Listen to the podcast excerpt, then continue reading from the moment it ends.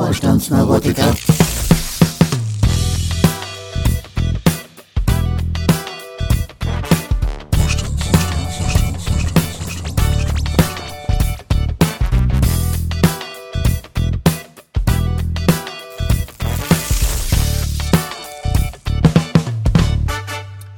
Willkommen beim Wohlstandsneurotiker, dem Podcast der Neulandrebellen, und heute begrüße ich nach langer Zeit mal wieder, und ich freue mich sehr, nein, ich bin entzückt, ich begrüße Lisa Fitz. Hallo Lisa. Ich grüße dich auch, Tom, hallo.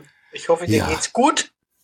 Ja, ich kann nicht klagen, wenn man mal von der weltpolitischen Lage absieht, ja, da kann es einem nicht wirklich gut gehen, aber rein privat sozusagen geht's mir gut. Außerdem sitze ich jetzt mit dir hier zusammen und wir plaudern ein bisschen und das rettet meinen Abend sowieso schon. Wir zeichnen auf übrigens am 29.10., kurz vor Halloween, und ich weiß gar nicht, wann wir uns das letzte Mal gesprochen haben. Ist es echt schon ein Jahr her? Kann das sein? Also meiner Ansicht nach ist es ein Jahr her. Ich könnte jetzt beim Chat nachschauen, wann wir das vereinbart haben, aber es ist auf jeden Fall viel zu lang her. Wir können uns darauf einigen. Ja, genau. Umso schöner ist es, dass wir hier heute zusammensitzen. Ja, damals warst du ja in einer ziemlich brisanten Phase. Ich sag nur Stichwort 5000 Impftote. Ein Aufschrei ging durch die Medien und die Politik und die Gesellschaft, und in Südamerika wurde darüber gesprochen. Es war also ein unglaubliches Drama.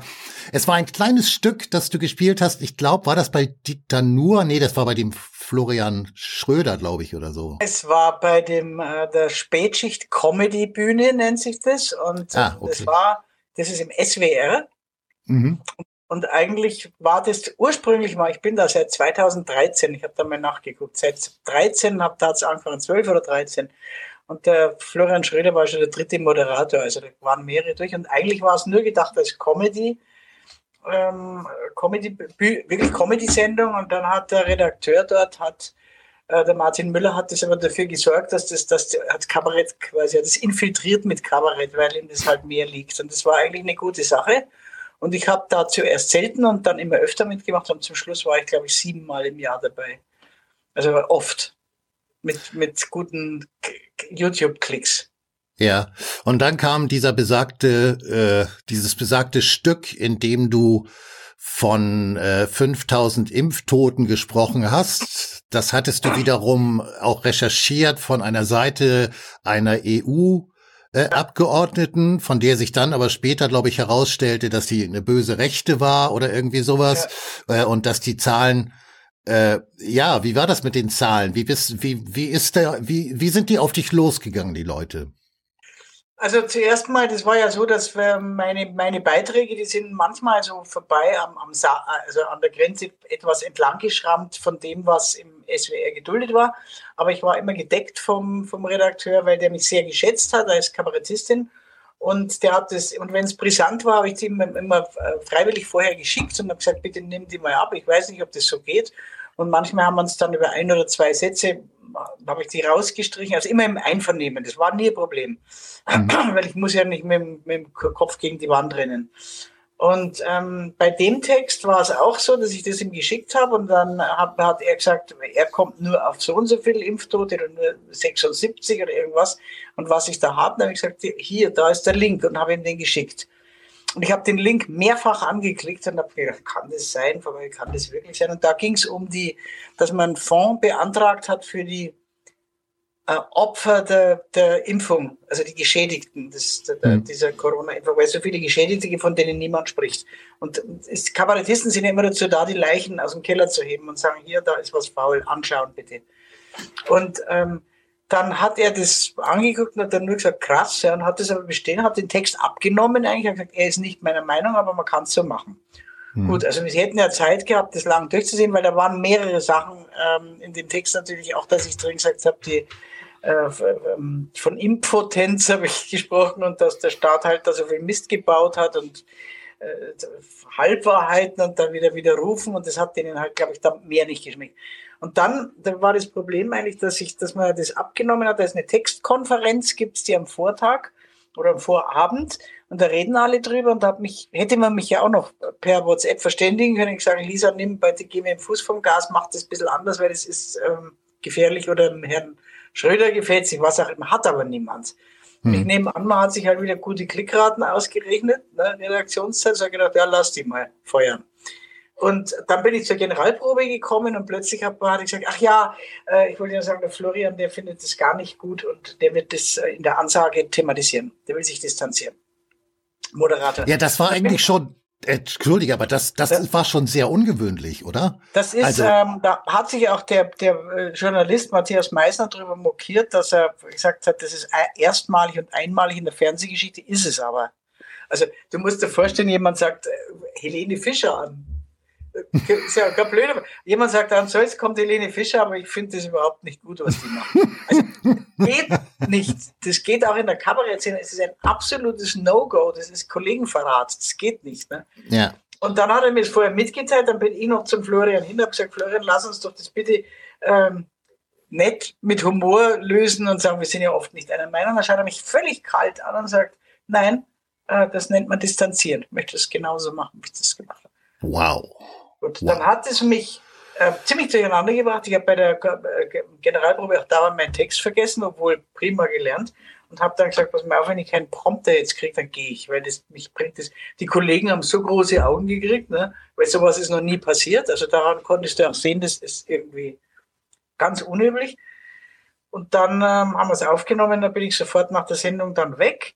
Und dann nahm das alles seinen Lauf, dass durch diese Ankündigung vom Schröder, nicht? Durch die Ankündigung hat das natürlich, ich glaube, der Matthias Meisner von der Taz hat dann die Spur aufgegriffen, hat medial, das ging viral, ne? Das war ein Riesenthema.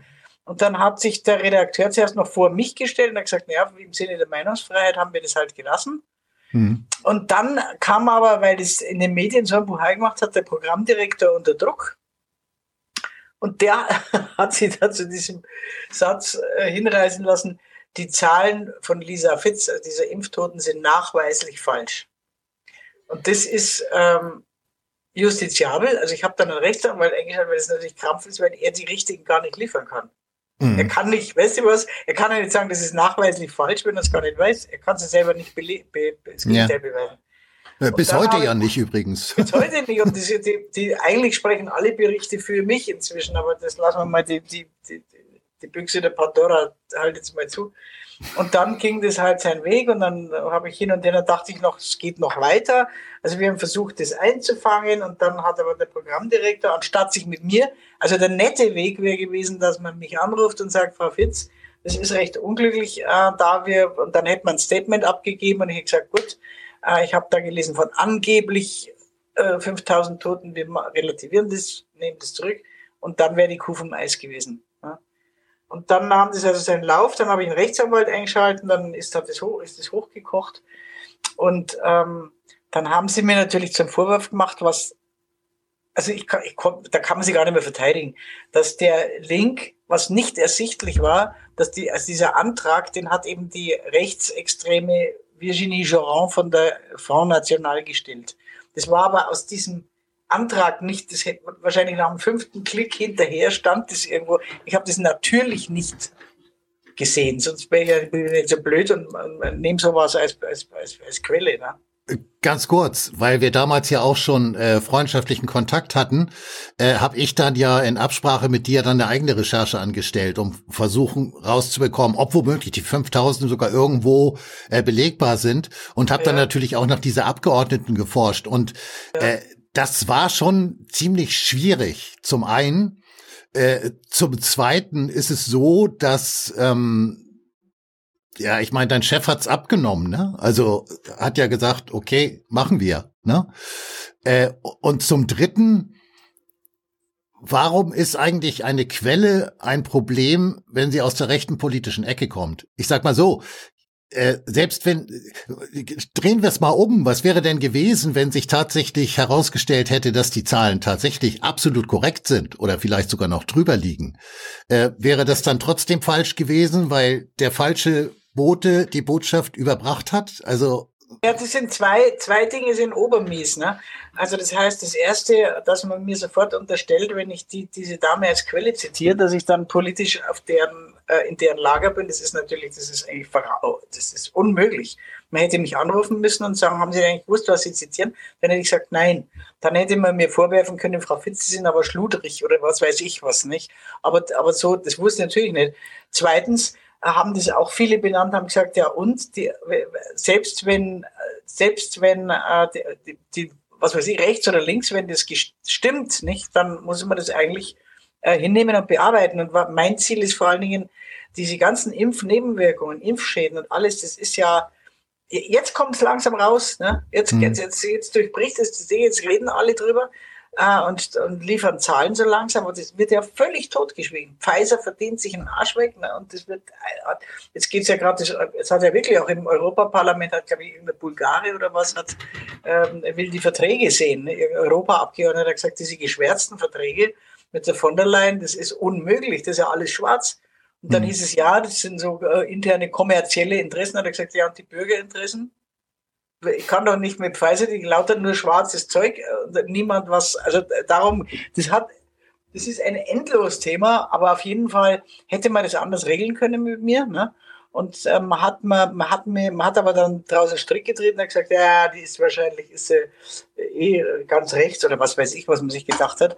Und der Schröder hat sich dann darauf berufen, dass man die Freiheit, Meinungsfreiheit, haben es dann schon gehört, da auf, wo falsche Zahlen verbreitet werden. Und finde ich nicht, weil, ja, das genau, du lachst, weil dann müsste man eigentlich teilweise sehr viele Sender dicht machen, ne?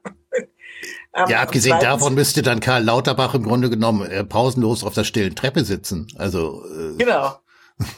Ne? Also der hat ja auch bereit, ja, aber es ist halt der Unterschied, ob du Minister bist oder Kabarettistin. Ne? Und zweitens war das gar nicht der Tenor von dem, der ganze Beitrag ging eigentlich darauf hin, diese wirren, konfusen Corona-Anordnungen zu kritisieren, dieses Verhalten gegenüber Ungeimpften, die quasi dann teilweise als Schädlinge der Gesellschaft bezeichnet wurden. Also eine Diskriminierung von Leuten, die sich halt einfach mit so einem unerprobten Impfstoff nicht impfen lassen wollen. Und darum ging es ums Verhalten der Politik, um diese konfusen Regeln. Und die Frage, was mache ich denn mit denen, die geschädigt sind durch die Impfung? Das verlieren ja Ärzte teilweise die Approbation, weil sie sagen, weil sie auf Seiten derer stehen, die sich nicht impfen lassen wollen. Also das gehen unerhörte Dinger da ab. Mhm. Und der Weg war einfach nicht, also ich habe schon so viel erlebt in meinem Leben, dass ich sage, Gott, das tritt sich auch wieder fest. Aber es war alles andere als fein. Ja. Und vor allen Dingen, also, weißt du, du musst dir vorstellen, ich bin ja beim SWR, ich bin da glaube ich seit den 80er Jahren. Also der SWR ist ja falsch, weil das ist eine kleine Sendung, die vielleicht wieder verschwindet irgendwann. Die hat ja auch gar nicht so viele Klicks gehabt und es hat sich dann herausgestellt, dass meine Beiträge hatten bis zu 1 Million Klicks, der von Elon Musk zum Beispiel, und das ist alles ziemlich abgestürzt, nachdem ich weg bin. Ja. Also YouTube-Klicks, das ist ja die neue Währung, ne? Die Zuschauer, dort ist immer das Gleiche ungefähr. Und der SWR, das kann man gar nicht sagen, weil ich habe jetzt zig Redaktionen dort, also eigentlich das beste Verhältnis. Und warum ich dann weg bin, das müssen wir aber noch zum Abschluss, das muss ich noch erzählen, ne? Genau, da wäre ich jetzt auch zugekommen. Aber ganz kurz, bevor du das erzählst, von wegen nachweislich falsch. Also diese Behauptung, du würdest nachweislich falsche Zahlen benutzen, dann aber überhaupt keine richtigen Zahlen auf den Tisch legen zu können. Ja. Das hast du ja eben schon gesagt, das ist ja völlig absurd. Darauf wollte ich jetzt auch gar nicht hinaus, sondern es gab da mal einen Gesundheitspolitiker namens Karl Lauterbach, der gesagt hat, die Impfstoffe seien, ich glaube, nachweislich oder auf jeden Fall nebenwirkungsfrei. Eine glatte Lüge, die ihm normalerweise sein Amt kosten müsste, mindestens. Das aber nur zwischengeschoben, genau. Dann war die Frage damals, was mache ich jetzt? Ich, Lisa, was mache ich jetzt? Bleibe ich da? Knicke ich ein? Mache ich einen Bückling? Später ist der Bückling dann ja gesellschaftlich anerkannt worden, nachdem Habeck ihn gemacht hatte. Oder wie gehe ich jetzt weiter mit der Situation um? Das war, glaube ich, eine ziemlich schwierige Zeit, oder? Naja, zuerst war es noch, ich hatte ja mit dem Redakteur dann mit Martin Müller Telefonate hin und her, wo wir überlegt haben, wie kriegen wir die Kuh vom Eis, machen wir jetzt, dann gebe ich ein Statement ab, und der hat mich dann unterstützt und alles mögliche. Der ist halt auch wie ein Sandwich reingequetscht worden von oben, ne? Aber was er falsch gemacht hat, ist einfach, die hätten mir am Tag vorher nach der Textkonferenz hätten sie mir fairerweise sagen müssen, du pass auf, der Florian, dem gefällt es nicht und das ist vielleicht wirklich zu heiß. Nimm doch dieses und jenes raus. Und da ist die Frage immer noch, warum lässt man mich ins Bessere rennen, warum hat man es nicht gemacht? So. Und dann ging es so weiter, dann habe ich mir dann zunehmend gedacht, Mensch, da muss ich jetzt wieder hin, und diese Stimmung und mit dem Moderator, und das ist eigentlich, ich weiß nicht, dann war ich schon an der Kippe, dann habe ich gedacht, gut, aber jetzt schauen wir mal, vielleicht tritt sich's fest, machst du weiter. Und dann habe ich der Rechtsanwalt stand noch im Raum, weil gegen diese blöde Aussage nicht nachweisbar. Und dann waren die natürlich auch alle sehr wach, nachdem der Rechtsanwalt im Raum stand, weil der gute Chance hatte, dass wir das gewinnen. Einen Brief noch am Programm direkt geschrieben und so weiter. Und dann musste ich entscheiden, dann stand die nächste Sendung an, und ich musste trotz allem parallel einen Text schreiben dafür und den auch abnehmen lassen. Und das habe ich auch gemacht, und da ging es dann um Amazon, um das Reich von Amazon, also das und einen Filmmonolog aus einem alten Film. Habe den Text verfasst und habe ihn hingeschickt, und dann hat plötzlich eine Quellenschikane angefangen. So Zeit im Himmel.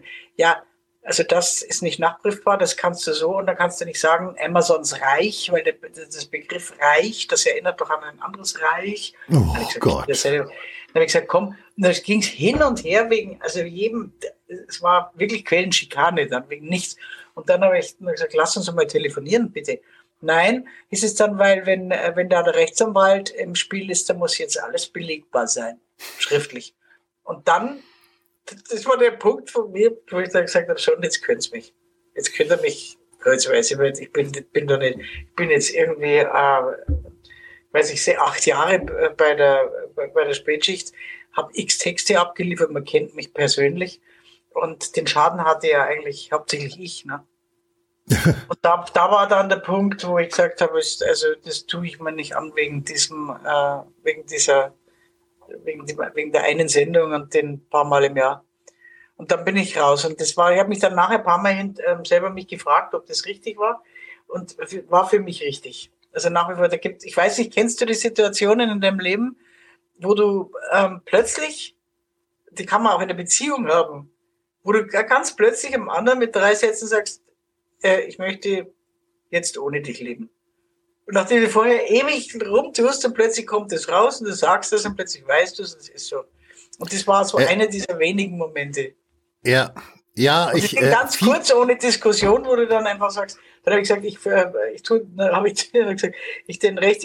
auf den Rechtsanwalt, lasst mich aus den Verträgen raus. Und der Rechtsanwalt sagt, sind Sie verrückt? Sie geben mir alles aus der Hand, was mir da in der Hand. Und dann habe ich gesagt, ja, ich habe aber keine Lust auf negative Stimmung der nächsten Jahre und prozessieren und Gelder hin und her schieben, allen für Anwaltsbriefe, ich habe keine Lust, ich möchte ein schönes Leben haben, und tschüss. Und das war dann das Ende. Ja, ich fand's wirklich beeindruckend damals. Ich habe es ja logischerweise mitverfolgt, und ich find's von deiner, also jetzt von dem persönlichen Vorgang mal abgesehen, wirft es natürlich auch ein unglaubliches Licht auf die gesellschaftliche Stimmung, und weil du gerade sagtest, Amazons Reich. Ja. Also weiß ich nicht, das kann auch ein Kaiserreich sein. Also wenn ein Kabarettist so etwas nicht mehr sagen darf, dann muss man natürlich die Funktion von Kabarett an sich in Frage stellen. Weil das war nicht, also nicht, dass man es falsch versteht, das war jetzt nicht, das war nicht Zensur, weil es, glaube ich, das war nicht Zensur, weil das strittig sein könnte, sondern ich glaube, man hat einfach dadurch, dass ich den Rechtsanwalt eingeschaltet habe und habe dann in dem Brief auch genannt, wir werden in Zukunft das genauer prüfen, aber das gilt dann auch für die Redaktion, dass sie bitte sich den Schuh auch anzieht und die Quellen dann anständig auch mal mit mir nachprüft. Also ich hatte das so verstanden, dass dieser Textvorschlag über Amazon, dass der noch vor der Anwaltsgeschichte kam, oder war das nicht so? Nee, das war nachher. Also das ganze Ding war, das ging schon in den Medien rum. Ich habe dann, der Rechtsanwalt kam, Und ich glaube, dass es einfach mit Retourkutsche war, weil die Redaktion hat sich auch auf die Füße gestiegen. Also ich muss jetzt nicht alle Namen nennen, lass es gehen. Aber die haben sich auf die Füße getreten gefühlt, weil der Rechtsanwalt da war und ich habe gesagt, die Redaktion könnte ja auch mal bitte die Quellen hätte helfen können. Oder sie hätten mir natürlich am Vortag auch sagen können, pass mal auf, Lisa, das ist gefährlich. So, haben sie aber nicht, haben mich reinlaufen lassen. Und dann deswegen glaube ich, dass diese Textfieselei, das war auch nicht die haben ja nie zensiert. Die haben nie die Redaktion, die haben immer vielleicht mal gesagt, sagt das vielleicht ein bisschen anders oder so. Aber das war nie ein Problem, auch wenn es grenzwertig war. Also das war wirklich das war so eine dumme Retourkutsche und Quellenschikane. Das macht man mit mir nicht. Das okay. Also nichtsdestotrotz ist natürlich, Satire darf inzwischen weniger, also da bin ich mir ziemlich sicher und leider will Satire häufig auch weniger, denn ich habe viele Kabarettisten oder Satiriker oder auch Comedians erlebt, die so gnadenlos abgestürzt sind und letztlich also wirklich ganz treu doof dann die Regierungslinie runtergebetet haben. Also ich will jetzt auch gar keinen Namen nennen, aber da fragt man sich dann, ja Gott, das ist im Prinzip abgelesener Text, eine Regierungserklärung, was hat das überhaupt noch mit Satire zu tun? Es gibt sie noch, aber sie sind relativ wenig geworden. Du erinnerst dich vielleicht, ich hatte ja mal diese Scheibenwischer-Sendung nach 9/11, zwei Wochen nach 9/11 wurde die ja damals aufgezeichnet. Ja. Und da hatte ich dann ein Video dazu gemacht. Hattest du, glaube ich, dann auch noch geteilt irgendwie, kam auch total gut an. Und meine Botschaft war ja damals eigentlich die, Richtling war das und Hildebrand natürlich und Bruno Jonas und noch irgendjemand, also 4. Also die haben ja richtig, die haben sich im Prinzip nicht von dieser Emotionalität, von dieser moralischen Emotionalität anstecken lassen, sondern haben stattdessen ja knallhart gesagt, okay, wir haben hier einen schlimmen Anschlag und jetzt gucken wir uns mal an, was man dazu so sagen kann. Und das haben die dann auch gemacht. Warum ich das jetzt überhaupt anspreche, gerade vor 2 Wochen, glaube ich, ist dieses Video dann gesperrt worden. Nein. Ja, weil der Urheber irgendwie angemeldet hat, das sei jetzt, und das war wohl der RBB, glaube ich, oder so, ich weiß es nicht genau. Ich habe da bisher noch nichts gemacht, aber ich werde versuchen, dagegen anzugehen. Aber ich meine, das war eine Sendung von 2001, ne, die ich ein bisschen kommentiert habe. Und das reichte offensichtlich schon aus. Normalerweise darfst du sowas machen. Das ist auch urheberrechtlich, ist das kein Problem. Ja, wenn du machen sie überall, im ganzen Netz wird es gemacht. Von allen Sendern. Es gibt sogar auf YouTube gibt es sogar den Hinweis, den du anklicken kannst. Ja, es ist eine urheberrechtlich geschützte Sendung, aber ich bringe sie durch meinen Kommentar in einen neuen Zusammenhang. Dann ist das rechtlich völlig unproblematisch. Das kannst du, wie gesagt, auf YouTube sogar anklicken. Dann wird das Ding wieder freigegeben. Und in dem Fall, jetzt muss ich mal sehen, wie das weitergeht. Aber ja, so viel zum Thema. Also ich hab das auch gesehen und ich habe das wirklich, habe mir das angehört und habe dabei feststellen können, dass sowas heute wahrscheinlich nicht möglich wäre. Also gut, der Hildebrand war auch damaligen, sagen wir mal, oft Redakteuren oder sagen wir mal vielleicht auch Intendanten oder Programmdirektoren oder so, der hat sich ja oft mit denen in die Haare gegeben, durfte die auch öffentlich verspotten. Nicht? Der ging ja so weit, dass er mit seinem sehr feinen, also nicht mit dem Säbel, sondern mit dem Florett halt da gekämpft hat, aber diese Sendung, die wir mal angeguckt haben, haben wir gedacht, Gott, da wird klar, wie sich die Zeit inzwischen verändert hat. Und wie dreist, also YouTube und Facebook und überall, nicht bei Hexparolen, wo jemand sagt, die sollte man umbringen, sondern schon bei solchen Dingen eingreift, um das sogenannte Narrativ der Regierenden also immer auf Linie zu halten. Das ist unglaublich.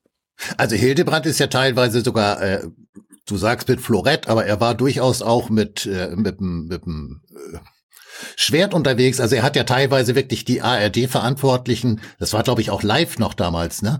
Die hat er ja wirklich vor laufender Kamera und vor sitzendem Publikum hat er die ja wirklich durch den Kakao gezogen oder teilweise wirklich also wirklich streng kritisiert und trotzdem wurde er dann beim nächsten Mal wieder gesendet. Ich glaube, das ginge heute wirklich nicht mehr. Ja, aber gut, Okay, wollen wir jetzt nicht über den Scheibenwischer oder über alte Zeiten sprechen, aber ich sehe zu, dass ich das Video wieder freikriege.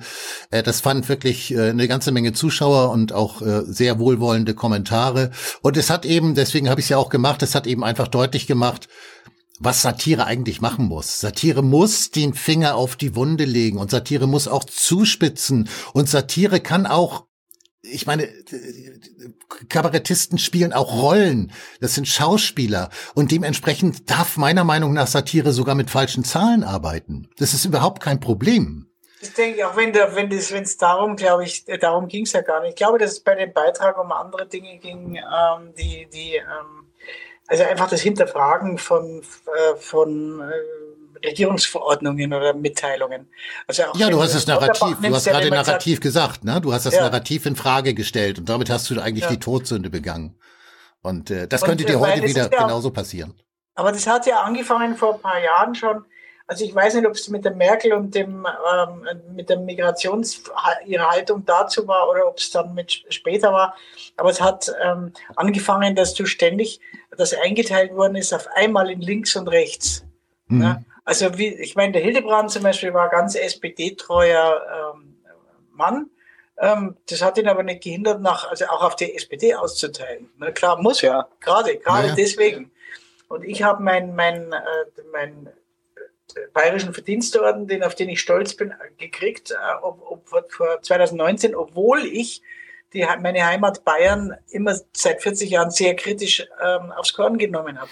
Und dann hat angefangen vor ein paar Jahren, dass du immer einteilst, dass du sagst, jeder, der jetzt kritisiert, der ist rechts, und der ist rechtspopulistisch, rechtsextrem, rechts. Von den Schandtaten der Linksextremen spricht überhaupt keiner, die werden also weggeschwiegen und es hat angefangen immer gut und böse und rechts ist böse, links ist gut und es wurde ganz einfach. Das heißt, wenn du also irgendwas kritisiert hast, was weiß ich, eine eher linksorientierte Regierung, was die eingeführt haben oder sagen, dann warst du sofort ganz rechts. Und das macht's natürlich jetzt, das macht es so spooky, indem dass du das Gefühl hast, wenn du irgendwas kritisierst, oh, ordne mich die jetzt gleich als Rechte ein und dann bin ich böse und dann kann ich nichts mehr sagen. Und diese Einteilung, solche Raster, das hat vor ein paar Jahren angefangen, also diese Diskreditierung von Andersdenkenden, ne? Die waren dann gleich, was weiß ich, AfDler und was weiß ich was. Naja, ich glaube, das ist sowieso das Problem. Also ich sehe es noch ein bisschen anders. Also inzwischen ist es, glaube ich, sogar so, dass es eigentlich egal ist, ob du den Vorwurf links oder rechts um die Ohren gehauen kriegst. Es ist immer beides schlecht. Und das liegt eben daran, dass die Politik, so wie sie sich aufgestellt hat, sie wähnt sich in der Mitte. Und nur in der Mitte ist gut. Und rechts von der Mitte ist scheiße und links von der Mitte ist scheiße. Wenn du dir jetzt eine Sarah Wagenknecht anhörst, die jetzt zum Ukraine-Krieg für mein Empfinden absolut nachvollziehbare Argumente benutzt. Sie sagt, es kann nicht sein, dass wir uns unser eigenes Land ruinieren, selbst wenn wir die Ukraine dann später wieder aufbauen wollen. Da kann man ja auch schon drüber streiten, aber selbst wenn wir das wollen, wie sollen wir das machen, wenn wir deindustrialisiert sind und unser Wohlstand um 30-40% abgenommen hat oder so. Und der Vorwurf, der ihr dann gemacht wird, ist der, ja, das ist ja eigentlich am linken Rand, aber es ist ja auch die Argumentation der AfD. Also da werden gleich beide Ränder abgeräumt. Ne? Richtig. Und das ist Hauptsache weg. Ne? Hauptsache weg. Genau. Hauptsache weg und Hauptsache es wird diskreditiert und es kommen solche Leute weg, die die Hauptkritik wagen, Kritik zu üben. Und jetzt wird ja der Paragraph ist doch so verschärft worden von Hetz. 130, ja. Genau, dass du, also das ist mich. Also gut, man kann schon immer am Rand irgendwie entlang marschieren und trotzdem alles sagen. Und ich weiß, dass ich bin ein zutiefst demokratischer Mensch. Und ich war noch nie extrem und ich würde immer für Menschenrechte mich einsetzen und so weiter. Und ich bin weder rassistisch, noch bin ich rechtsextrem, noch linksextrem. Das ist einfach so. Ja, und deswegen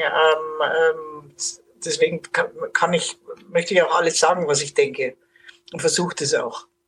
Weil das ist eine innere Haltung von mir, also nichts zu tun mit Haltungsjournalismus, sondern meine innere menschliche Haltung, die fällt sicherlich nicht in Extreme, überhaupt nicht. Also ich bin völlig demokratischer Mensch.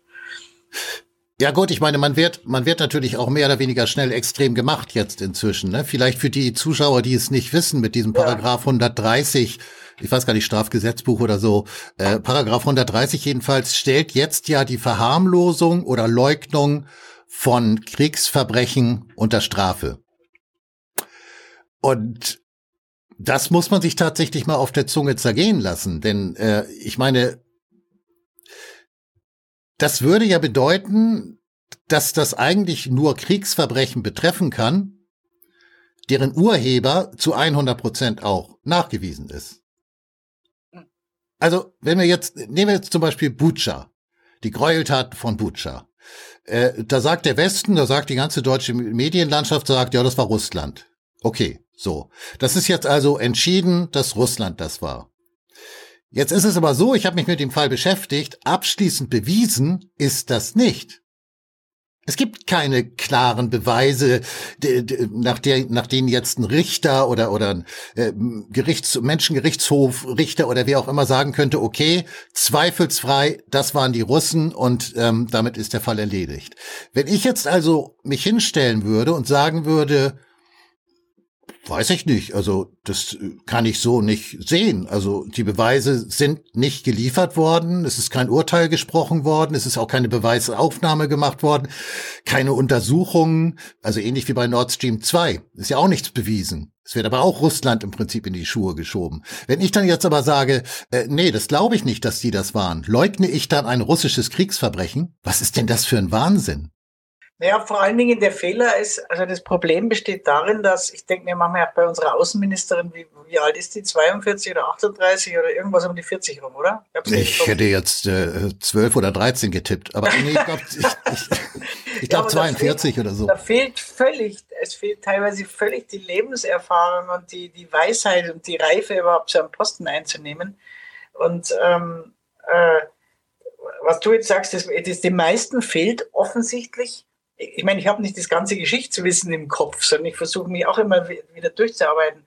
Aber was völlig fehlt, sind die Zusammenhänge mit der ganzen Vorgeschichte in der Ukraine. Das wird einfach dauern. In jeder Talkshow sagt, ja, wir wollen jetzt da mal nicht so, das ist Whataboutism. Whataboutism, ja. Deshalb, wir wollen jetzt das nicht aufkommen, wir wollen mal im Jetzt. Und immer, die holen alle zurück, wenn einer sagt, wisst ihr eigentlich, woher das gekommen ist? Wisst ihr, was los war? Ja, aber trotzdem kann man nicht einfach einmarschieren und sagen, ja gut, natürlich kann man es nicht, aber wisst ihr, was dahin geführt hat?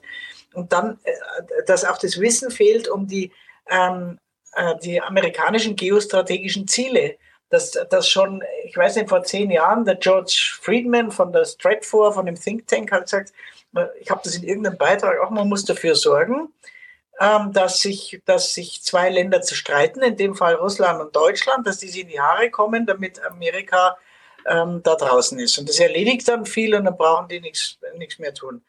Und das sagen sie immer wieder, dass sie, also der alte Satz auch, der hieß, man muss Amerika oben halten, Russland draußen und Deutschland unten.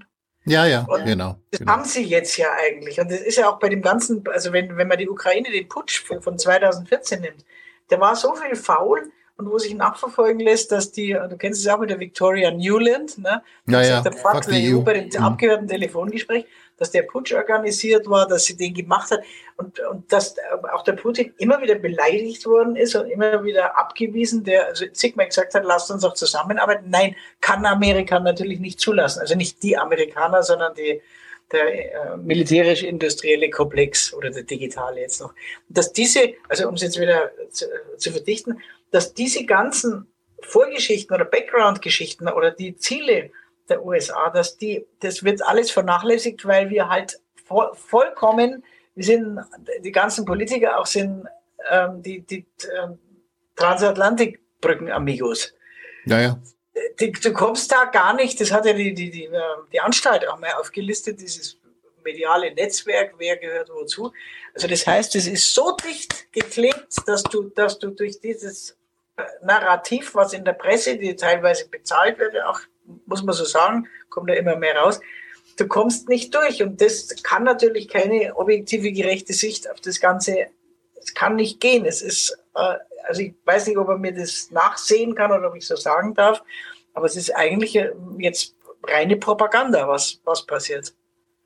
Ja. Seit längerer Zeit. Seit längerer Zeit, ja. Die Presse macht damit, es gibt keine mehr, ein paar einzelne Journalisten steigen aus, mutig und sagen, ich mache da nicht mehr mit, jetzt sagen wir euch mal, was in den Redaktionen abgeht. Aber ich würde mir solche wünschen, wirklich mehr Journalisten, die Eier haben, da mal rauszugehen und sagen, ich berichte jetzt mal anders, ich berichte es so, wie es da drin in den Sendern zugeht oder die überhaupt das verlassen. Aber ich weiß nicht, ob das funktioniert. Also, weil dann sind es immer Einzelstimmen, die sagen irgendwas immer, ja, der hat sich gestritten. Der ist jetzt. Ja, also ich glaube, das ist, also das vertagen wir lieber, glaube ich. Aber also die Frage, ob wir da wieder rauskommen, da bin ich überhaupt nicht zuversichtlich. Nee, leider auch nicht. Aber zu der Vorgeschichte nochmal und auch diese, ich finde immer die Gegenargumentation dann so interessant. Whataboutism zum Beispiel, ne? Wenn ich mir vorstelle, ich bin jetzt ein Polizeibeamter und ich komme an einen Tatort, da ist ein Auto frontal gegen die Wand gefahren. Dann gucke ich mir doch nicht nur die Wand an. Ich wäre doch bescheuert, wenn ich mir nur die Wand angucken würde. Da gucke ich mir die Bremsspuren an, da gucke ich mir andere Verkehrsteilnehmer an, da gucke ich mir an, wie ist denn der Fahrer drauf gewesen? War der vielleicht besoffen oder hat er Depression gehabt oder so? Es gibt 100.000 Auslöser, die zu diesem Crash mit dem Wagen und der Wand geführt haben. Das werde ich niemals rausfinden, wenn ich mir nur die verscheißt blöde Wand angucke. Das funktioniert einfach nicht. Und was ich aber auch geil finde, ist, wenn es dann heißt... Also ich weiß ja jeder. Ja, natürlich. Also das ist die klassische Verschwörungstheorie eines jeden Kriminalbeamten, der einen Mord aufklären muss. Er muss sich die unmöglichsten Dinge einfallen lassen oder in Betracht ziehen, um dann am Ende zu sagen, okay, das bleibt jetzt übrig, das muss dann die Wahrheit sein. Also aber krass finde ich eben auch. Die Wahrheit ist, es ist ja nicht die Wahrheit. Ich meine, da geht's ja nur um Meinungen und politische Zugehörigkeiten. Das ist ja. Ja, das kommt doch erschwerend hinzu. Aber was ich noch sagen wollte, wenn dann bei Lanz oder Maischberger oder Illner, wie sie alle heißen, wenn dann da jemand sitzt und sagt, also wir müssen aus dem Ukraine-Krieg raus. Wir müssen da eine andere Lösung finden, weil hier steigen die Energiepreise und die Leute gehen in Insolvenz und Depression und Suizid.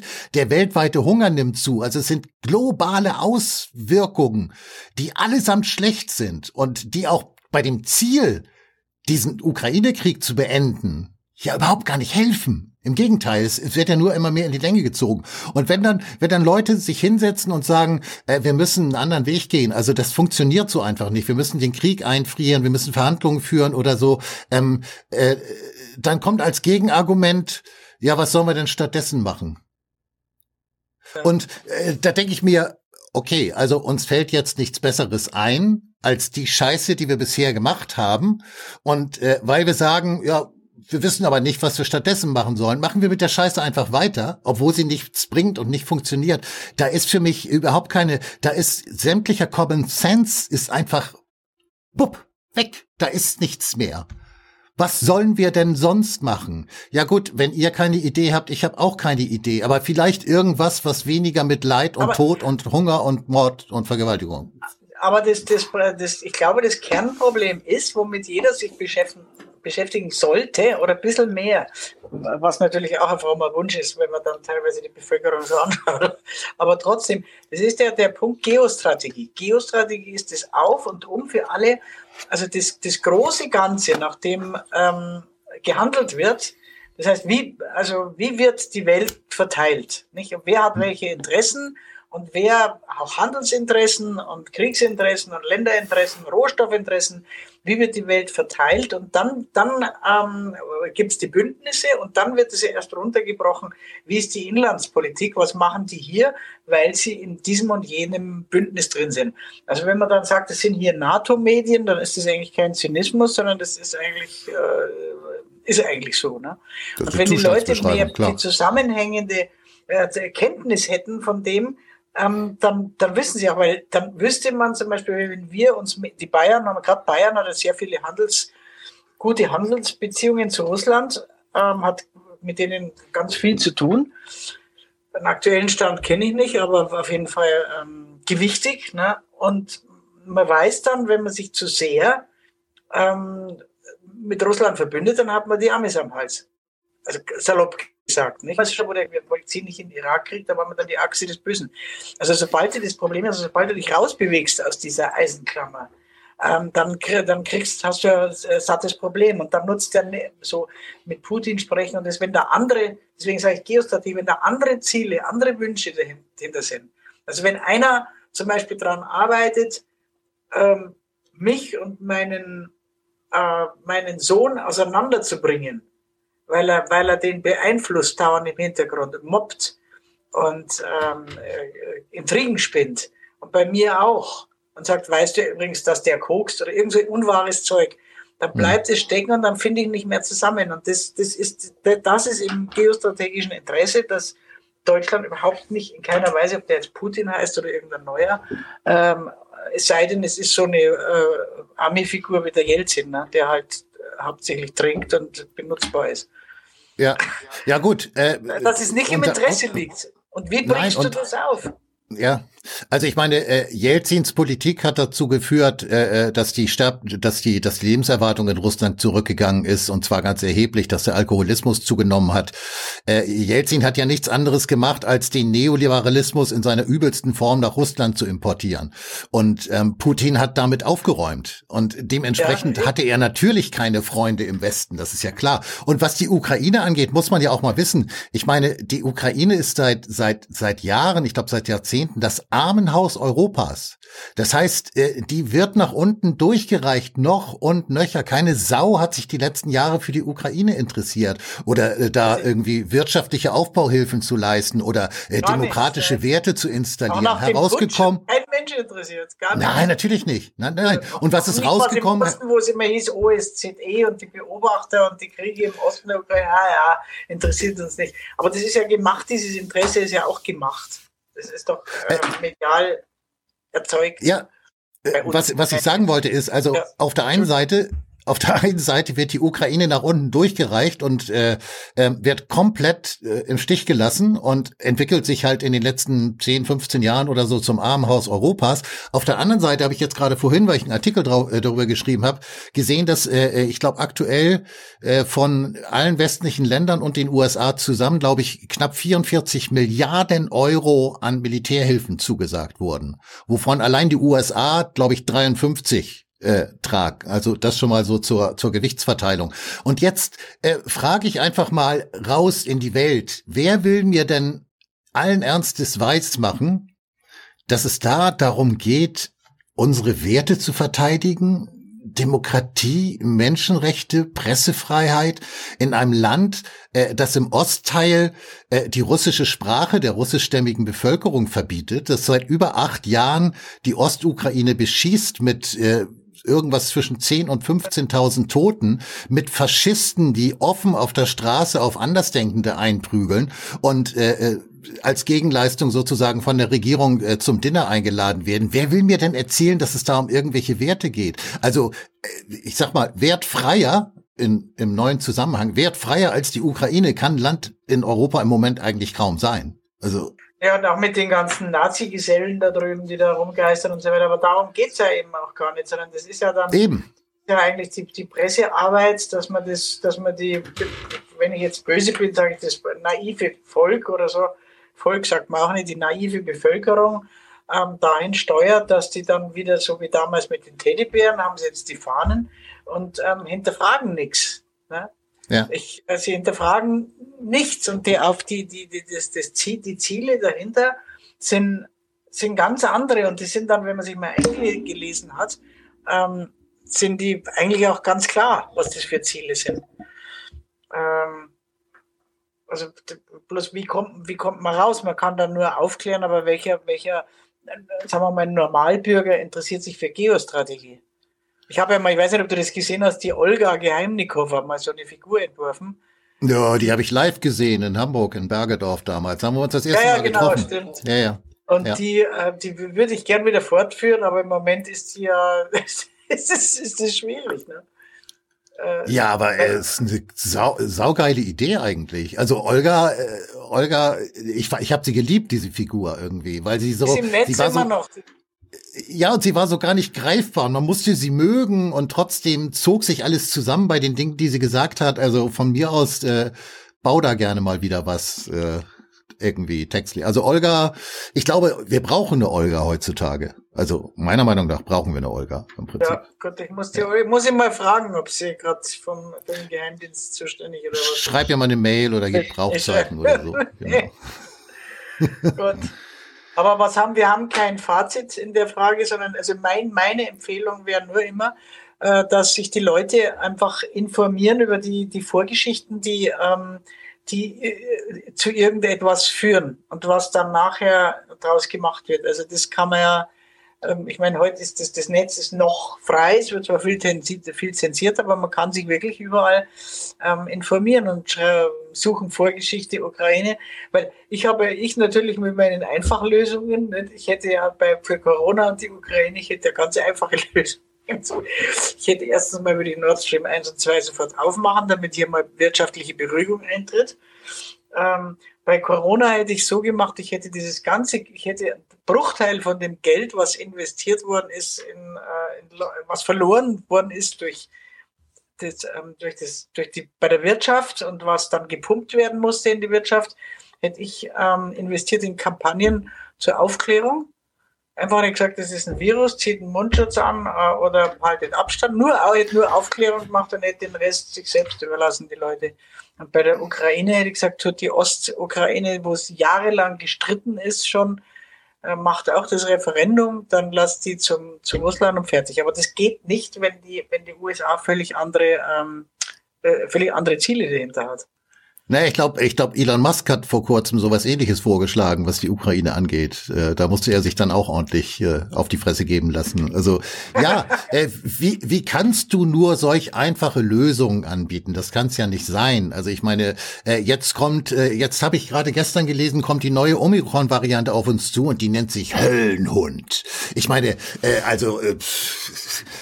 Das ist doch eine Einladung, den Wahnsinn wieder aufleben zu lassen. Also wenn jetzt der Höllenhund auf uns zukommt, also nicht Putin, sondern Omikron, der Höllenhund, dann weiß ich auch nicht mehr. Und wir müssen halt weiter für die Ukraine kämpfen. Und selbst wenn es noch 10 Jahre dauert und im Schnitt 1000 Leute pro Tag daran sterben, kann man sich dann ausrechnen, wie viel das dann letztlich sind. Es ist für eine gute Sache und dementsprechend dürfen wir nicht aufhören, das Sterben zu beenden, sondern wir müssen auf jeden Fall mit all unseren demokratischen, menschenrechtswidrigen Werten müssen wir dafür sorgen, dass jeden Tag weiter 1000 Menschen sterben. Und wenn wir Glück haben, sind es nur 200 Ukrainer und 800 Russen. Also, hallo? Das war jetzt Zynismus pur. Aber das ist ja wie der andere Zynismus der Gegenseite ist doch, wenn Frau Baerbock sagt, wir müssen Russland besiegen. Da denke ich mir immer, Mäderle. Also so ein Blödsinn, selbst wenn irgendwer gesagt hätte zu mir, sagen würde, ich soll das sagen. Selbst dann kann ich das so ein Blödsinn nicht sagen. Ruhig, das ist eine Atommacht, wie sagen, wir müssen Russland besiegen. Hybride, das ist doch eine Hybris, die kann man das mit Gesundheit. Ja, und als Chefdiplomatin, also dieser Begriff Chefdiplomatin. Also Matthias Bröckers hat, glaube ich, vor kurzem gesagt, die kommt nicht aus dem Völkerrecht, die kommt vom Völkerball. Also das ist unglaublich. Also ja, wenn du davon ausgehst, dass solche Leute, also auch, sagen wir mal, vielleicht nicht dahingesetzt, weiß man nicht, aber zugelassen werden. Und wenn du dann weiter siehst, dass die wirklich die Leute, also die AfDs haben ja starken, nicht, aber sind auch bei der Sonntagsfrage, ich glaube auch die Grünen sind wieder mehr starken. Warum? Weil die Leute halt hoffen, dass die Grünen die Welt retten. Das ist die einfache. Ja, aber das kann doch nicht sein, Lisa. Das kann doch nicht mehr angehen. Aber ich meine, anscheinend wird das gedacht, nicht? Aber für mich ist so jemand, der so eine Kriegsrhetorik fährt, also rettet nicht die Welt. Ich finde es ganz schlimm, weil ich war in den 80er Jahren, als die Grünen entstanden sind, wo man so da haben sie ähnlich niedergetrampelt wie heute die AfD. Ne? Da haben wir gesagt, diese Idioten mit ihren blöden Turnschuhen und der Joschka Fischer, der dann gesagt hat zum Bundestagspräsidenten, glaube ich, sie sind ein Arschloch mit den Sonnenblumen. Ja. Mit Verlaubke und Stricken. Und dann hat man die niedergekommen und gesagt, das sind alles Vollidioten und so. Und da fand ich das fand ich toll. Ich habe mir gedacht, endlich mal nimmt jemand die Welt wahr und den Planeten und man lebt nicht so, als hätte man 5 Planeten, als wäre es kein Ende. Und der ganze Umwelt, der grüne Gedanke an sich, der Kerngedanke, der ist vollkommen richtig. Der ist vollkommen richtig. Irgendwer hat gesagt, die sind gelb angemalt, die sind eine FDP, die also Grüne, die gelb angemalt sind. Das sind es aber auch nicht man das völlig mit Leuten, die wirklich dumme Sätze sagen. Oder der Antonia Hofreiter. Anton Hofreiter, wo ich immer sage, das ist der einzige Mann, zu dem ich sagen würde, bitte geh zum Friseur. Weißt du, diese Flut, der schaut aus wie Jesus Christus in der Mauser. Und dann diese latente Aggression, wenn er so pausbäckig dann so rotes Gesicht kriegt und dann alle Waffengattungen inzwischen auswendig kann. Da frage ich mich wirklich, von wem wird der bezahlt oder wo sind die investiert? Das frage ich mich auch beim Lauterbach. Der muss doch investiert sein irgendwo in den Aktien. Ja, also Lauterbach ist die personifizierte Pharmaindustrie. Und Rumsfeld hat doch auch so Millionen verdient mit Taten. Ja, bei Hofreiter kommt ja noch erschwerend hinzu. Ich glaube, der spielt ja eigentlich überhaupt keine Rolle. Also der ist irgendwie im Bundestag, aber der hat kein Amt und so irgendwie. Ich meine, ich glaube, der ist Biologe und wer ist dann Agrarminister geworden? Cem Özdemir.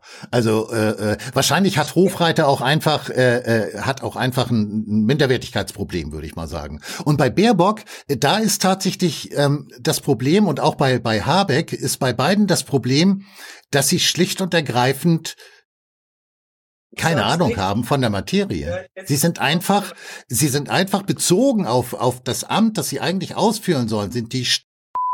Man muss es einfach so sehen. Also ich habe mit Ökonomen gesprochen. Wegen Beleidigung. Du kriegst jetzt eine Anzeige wahrscheinlich wegen Beleidigung. Ich zum Beispiel, ich darf nicht sagen, dass die Annalena Baerbock eine ganz dumme Kuh ist. Das darf ich nicht sagen. Und das sagst du auch nicht. Nein, das sage ich nicht. Ich würde mich hüten, weil dann kriege ich eine Anzeige wegen Beleidigung. Ja, ne? Ja. Also und was auch immer ich gerade gesagt habe, das war so natürlich auch nicht gemeint. Nein. Ja, genau. Also sie sind ja gar nicht strunzdumm. Aber ich habe in den letzten Monaten habe ich mit unterschiedlichen Volkswirten, Ökonomen gesprochen. Also Leute, die diese Sache studiert haben, und die sagen nur, Habecks Wirtschaftspolitik und Habecks Kompetenz in Sachen Wirtschaft ist so, dass sie eigentlich am liebsten nur in einer Tour weinen würden, weil sie es einfach nicht ertragen. Was ich mich wirklich frage, wo sind die ganzen Verbände, die Wirtschaftsverbände und die Konzerne und alles, dass die können doch letztlich also mit bestimmten Mitteln drohen. Ne? Die können sagen, pass mal auf, wenn ihr das nicht sofort ändert, wir gehen nach irgendwo hin. Nee. Warum sind die so still? Also ich meine, ich erfahre natürlich nicht, was da intern abläuft, aber warum wehrt sich da niemand? Weil der kleine Bürger, sage ich mal, der kleine Bürger ist auch so, aber halt der Normalo, ne? Der kann sich, oder der Mittelstand oder so, oder so Einzelunternehmen, die haben ja nicht die Möglichkeiten. Das ist tatsächlich problematisch, weil, also ich meine, es gibt ja schon so Mittelstand. Ja, teilweise auch. So die größeren Mittelständler, die fangen schon an, so durchaus Kritik zu üben und sich zu wehren. Das Problem ist aber, dass halt die US-amerikanischen Finanzunternehmen, BlackRock und Vanguard und dann eben diese ganzen Hedgefonds und diese ganzen großen Unternehmen, die haben sich ja so nach und nach in die deutschen Aktienunternehmen eingekauft und haben da ja quasi enorme Entscheidungsmacht hinzugewonnen. Und das hat, warte ganz kurz, Lisa, das hat nämlich bei insbesondere nicht börsen- oder börsennotierten Unternehmen, hat das nicht so gut geklappt, weil das häufig mittelständische Familienunternehmen waren oder sind, und die wollen schlicht und ergreifend nicht verkaufen, weil die in, was weiß ich nicht, 3., 4., 5. Generation ihr Unternehmen führen und so weiter, und die sagen, nee, wieso, läuft gut, wir wollen nicht verkaufen, jetzt. Ist es aber anders. Durch die steigenden Energiepreise geraten genau diese Unternehmen, die bisher vollmundig sagen konnten, nö, ich verkaufe nicht, mir geht's gut. Die geraten jetzt unter Druck. Und wenn das so weitergeht mit den steigenden Energiepreisen und Lebenshaltungskosten und so weiter, wenn das alles weitergeht, dann werden diese Unternehmen, die nicht verkaufen wollten früher, die werden inzwischen verkaufen müssen. Und dann stehen die Heuschrecken wieder am Start und sagen, wunderbar, jetzt haben wir auch noch den Mittelstand irgendwie im Griff. Und dann ist die Deindustrialisierung im Prinzip quasi schon abgeschlossen. Dann passiert hier nicht mehr viel. Aber bei den Finanzakteuren, also Konzerne und so weiter, da ist ja, muss man dann aber nochmal eine Stufe weitergehen, dass ja die, in denen, da sind ja sehr, sehr viele, sehr schwerreiche Menschen investiert, die ihre Gelder da auch drin haben. Und das heißt, dass dieser Finanzdienstleister oder also sowas wie BlackRock oder solche Leute, die sind ja auch nicht ganz unabhängig von den Leuten, die so viel Geld investiert haben. Das heißt, da landen wir dann zusätzlich, dass da nicht nur diese Finanzdienstleister, Finanzkonzerne, Verwaltungskonzerne die Macht haben, sondern auch die Leute, die investiert haben dort mit sehr, sehr, sehr viel Geld. Und da sind wir dann wieder landen dann wieder bei den Schwerreichen, die dann letztlich mitreden bei der Wirtschaft. Und da ist aber was ganz Interessantes, dass eine neue Ministerpräsidentin von Kanada, von Alberta, glaube ich, das kann ich dir schicken, das kriege ich aber so schnell nicht mehr. Smith heißt die gerade gewählte Premierministerin von Alberta, ja. Die hat gesagt, man kann es nicht zulassen, dass so schwerreiche Leute da dauernd mitreden bei der Wirtschaft und das gestalten. Ach so, okay, dann weiß ich jetzt gar nicht, ob wir dieselbe meinen. Warte mal, ich kann mal ganz kurz, vielleicht habe ich das ganz schnell da. Weil ich kann in der Zwischenzeit die Zuschauer unterhalten. Es gibt nämlich, wie gesagt, Smith, glaube ich, heißt sie mit Nachnamen, gerade frisch gewählte Premierministerin von Alberta. Und die hat halt öffentlich gesagt, es wird Zeit, dass wir uns bei den Corona-Sündern, in Anführungsstrichen, entschuldigen. Wir haben die Impfunwilligen und die keine Masken tragen wollen. Wir haben die auf eine Art und Weise behandelt, die also ihresgleichen sucht, und wir müssen sie um Entschuldigung bitten. Das ist die ich meinte. Ich weiß jetzt nicht, ob du dieselbe meinst. Das ist die. Und zwar habe ich 3 Videos von ihr. Und zwar einmal, das ist, Gott, ich weiß nicht wo, die Danielle Smith heißt die, neue Ministerin von Alberta in Kanada. Das erste Video war sinngemäß, ich finde es geschmacklos, ein Milliardär, der mit allen Einfluss auf Regierungen hat. Das zweite Video ist auch über irgendwas Habeck. Das dritte ist, dass sie erwartet, dass man sich entschuldigt für die Verfolgten während der Corona-Maßnahmen. Genau. Wie man die behandelt hat, die nicht Geimpften, wie Aussatz oder wie eben Gesellschaftsschädlinge. Und man möchte keine Vergleiche ziehen, weil das auch zulässig ist, aber das geht eigentlich alles überhaupt nicht. Ne? Also immerhin, das macht sowas, ist ein Hoffnungsfunke. Also das sieht man zumindest, auch wenn sie es nicht schafft oder wieder weg ist. Aber man sieht an solchen Einzelpersonen, dass es oft nur eine Einzelperson braucht, die ganz deutlich die an der Macht sitzt und ganz deutlich irgendwas sagt, wobei man aber dann nicht weiß, welche viel größeren Mächte dann noch dahinter stehen, die dann so schnell kann man gar nicht schauen, dann wieder absägen. Trotzdem finde ich das wichtig, dass du das jetzt gerade gesagt hast, vielleicht auch als Resümee unserer Sendung, weil wir jetzt vielleicht nicht nur Zuversicht verstreut haben, glaube ich. Aber ausgeschleimt haben wir uns.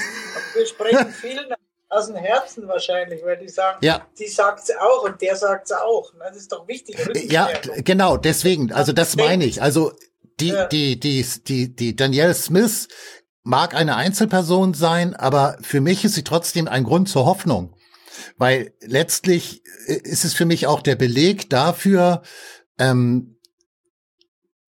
man sich weiter wehren muss. Und wenn man das Gefühl hat, die treiben da totalen Unsinn und sie werden unterstützt mit viel Geld und Medien und weiß der Henker was nicht alles und sie führen uns aber in den Krieg oder in den Maskenzwang, in die Traumatisierung von Kindern. Wenn wir das Gefühl haben, dass es so ist, dann müssen wir das sagen. Das ist unsere Verpflichtung.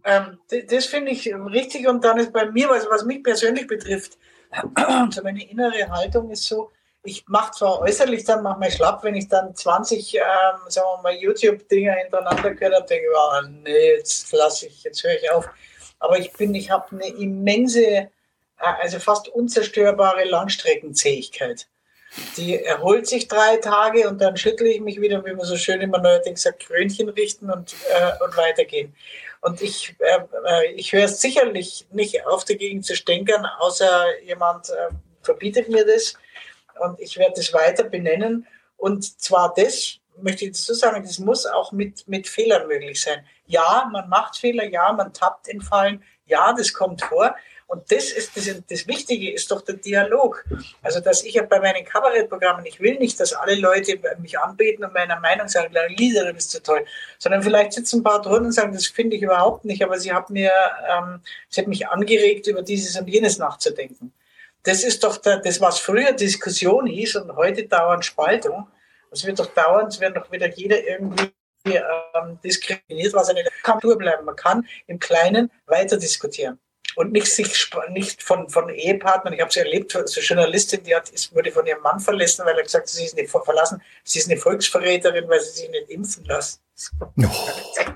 Schmachtig, aber es sind ganze Beziehungen, also auch zum anderen Journalisten, der hat gesagt, mit dir rede ich nicht mehr, das war so ein Kind aus dem Raum. Also, dass man so einen kindischen Schwachsinn einfach aufhört oder jemand dann auf Facebook droht, sie sollte man steinigen, sondern einfach weiter streiten. Weiter diskutieren, weiter streiten, Meinung sagen, sich auch offen sein für Belehrungen vom anderen, dass er sagt, da liegen Sie falsch, Frau Fitz, ich sehe es so und ich sage, aha, interessant. Das macht doch die Lebendigkeit aus. Ne? Ja. Also das finde ich ganz wichtig, das zu erhalten. Definitiv. Ja gut, das betrifft jetzt das Thema Kontaktschuld, über die könnten wir nochmal extra sprechen sozusagen.